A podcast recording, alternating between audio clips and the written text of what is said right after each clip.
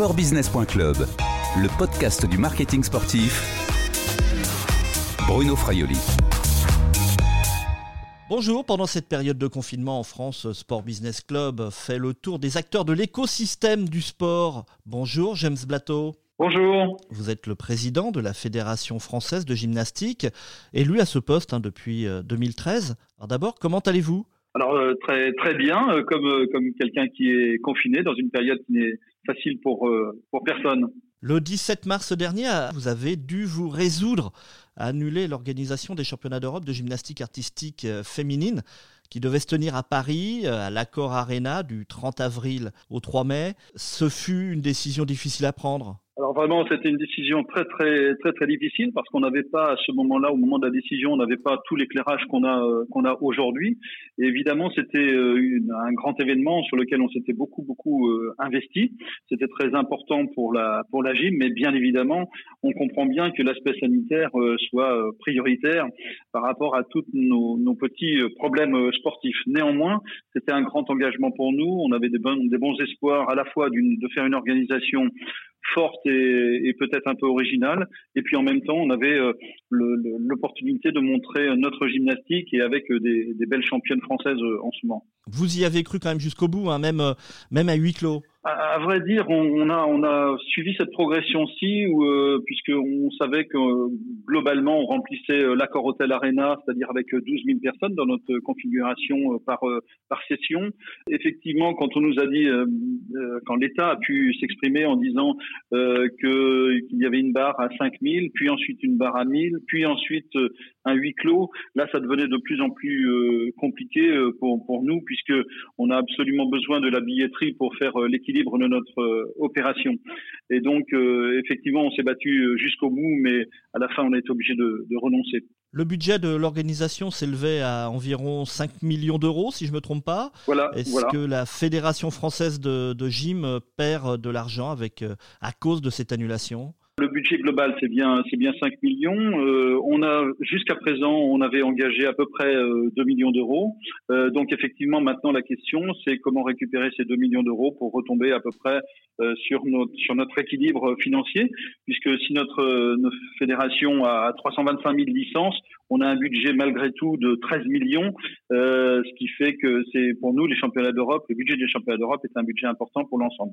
Donc aujourd'hui, on travaille pour, euh, euh, rééquilibrer nos, comptes dans cette situation d'annulation. Mais on a bon espoir. Très concrètement, vous aviez pris une assurance pour ce cas-là, un cas, euh, un cas d'annulation. Puis je vais poursuivre ma question. Vous avez quand même parmi vos partenaires un assureur, Alliance Bien sûr, on était assuré pour l'annulation. Simplement, comme toutes les assurances, elles ne prennent pas. la seule exception est la pandémie. donc cette fois-là, nous sommes dans le dans le cas. Donc l'assurance en, en, la matière ne euh, ne nous couvre pas sur euh, sur ce sur ce genre d'annulation. Donc c'est un petit peu un petit peu compliqué. Bah, pour autant, oui, évidemment, on discute avec notre notre assureur euh, habituel et historique même, on, on pourrait dire.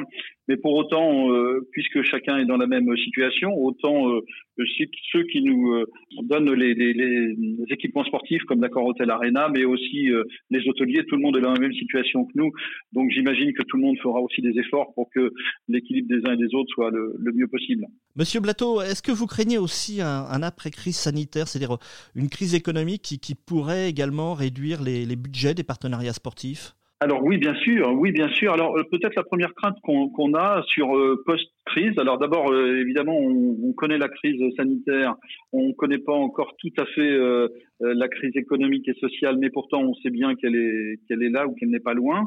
La première, le premier problème que nous on voit, c'est le problème de la relance des clubs et de la de la prise de licence qui qui assure notre financement finalement, puisque nous avons un certain nombre de partenaires, bien évidemment, mais qui sont relativement peu nombreux par rapport à des sports professionnels de type football, basket, etc. Et donc, euh, nous, notre notre danger, il est plutôt du côté des, des, pratiquants et de la prise de licence que du côté des, partenariats. Donc oui, on craint ça, on craint la rentrée prochaine qu'on souhaite faire le, plus tôt possible. Alors justement, vous parlez des, pratiquants et de, vos athlètes aussi. Comment s'entraînent des, athlètes, des gymnastes en période de confinement? Et on, a vu d'ailleurs dimanche hein, dans un reportage sur Stade 2, dans Stade 2 sur France 3, trois jeunes espoirs réunionnais qui étaient bloqués en France et hébergés par un entraîneur qui a monté une véritable salle d'entraînement chez lui. Il y a d'autres exemples comme cela? En fait, on a des, tout s'est décidé tellement, tellement vite qu'on a des situations très diverses. On a effectivement des gens, euh, puisqu'on a globalement des gens plutôt, plutôt jeunes, qui sont assez souvent retournés chez leurs parents et ils se retrouvent, au moins dans un premier temps, ils ont été un petit peu désemparés. Eux qui sont habitués à avoir des emplois du temps très chargés entre, entre la scolarité et l'entraînement, euh, ils se retrouvent assez souvent chez, leur, euh, chez leurs parents sans équipement vraiment. Donc, pour la majorité d'entre eux, ça se résume à un entretien physique qu'ils font euh, soit dans le jardin, soit dans le salon. Et donc voilà, donc c'est une situation vraiment particulière. Par contre, euh, elle n'est pas particulière aux sportifs, puisque qu'on soit de la gymnastique ou d'un autre sport, assez souvent ça se résume comme ça. Pour autant, on a quelques cas un peu particuliers qui ont pu s'adapter. C'est le cas de Cyril Thomason, par exemple, qui, qui lui a une, une maison individuelle et a pu, lui qui est un spécialiste du cheval d'arçon, a pu euh, faire venir un cheval d'arçon dans son dans son garage et continue à s'entraîner euh, quasiment comme si c'était euh, dans un gymnase. Évidemment, c'est un petit peu plus bas sous plafond. Évidemment, c'est un peu un petit, mais pour autant, il arrive à s'entraîner euh, quand même. On a quelques cas comme ça, oui. Et puis en, cette période de confinement, la, Fédération française de gymnastique a lancé des petites vidéos pour aider les Français à faire de l'exercice physique à la maison, notamment auprès des enfants. Là, vous êtes dans votre rôle finalement voilà, bah donc nous on, travaille déjà depuis euh, depuis longtemps sur euh, différents aspects de la gymnastique. Bien sûr, on a on a de la baby gym avec les tout petits et donc euh, là on est des spécialistes de ça. Ça fait peut-être désormais 40 ans qu'on fait de, la baby gym, c'est-à-dire à partir d'un an et demi et jusqu'à 5 ans, on propose des, des, programmes qui sont généralement faits dans les clubs. Mais là, en cette période de confinement, eh bien on s'est dit faisons les vidéos et proposons-les aux gens qui, peuvent s'intéresser à ça, qui c'est une situation inédite, se retrouvent aussi longtemps à la maison avec euh, leurs enfants, qui sont parfois de différents âges, euh, bien sûr, et donc euh, ont peut-être des, problèmes pour les occuper un petit peu dans, dans la journée. Et nous, on a considéré que bah, les enfants, d'abord, on savait faire, et ensuite, que les enfants doivent continuer à faire de l'activité physique quand bien même on, sera en confinement. Donc on propose ces vidéos, mais on a nos différents publics. On a proposé aussi de la gymnastique loisir, de la gymnastique de niveau fédéral pour ceux qui font un peu de compétition, de la gymnastique performance pour le cran vraiment au-dessus, et puis aussi ce qu'on a appelé Vitagym, notre programme Vitagym, qui s'adresse aux, gens euh, euh, adultes et qui, euh, qui font de l'entretien physique de la santé. Finalement, vous avez une légitimité hein, pour produire ce, type de vidéo et de préparation. C'est peut-être quelque chose à pérenniser également pour l'après-crise alors euh, c'est une idée, en tout cas euh, c'est une idée. Euh, on va on va structurer.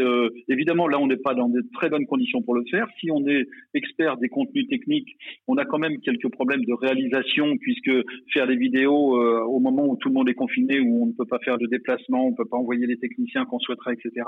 Les techniciens vidéo, j'entends.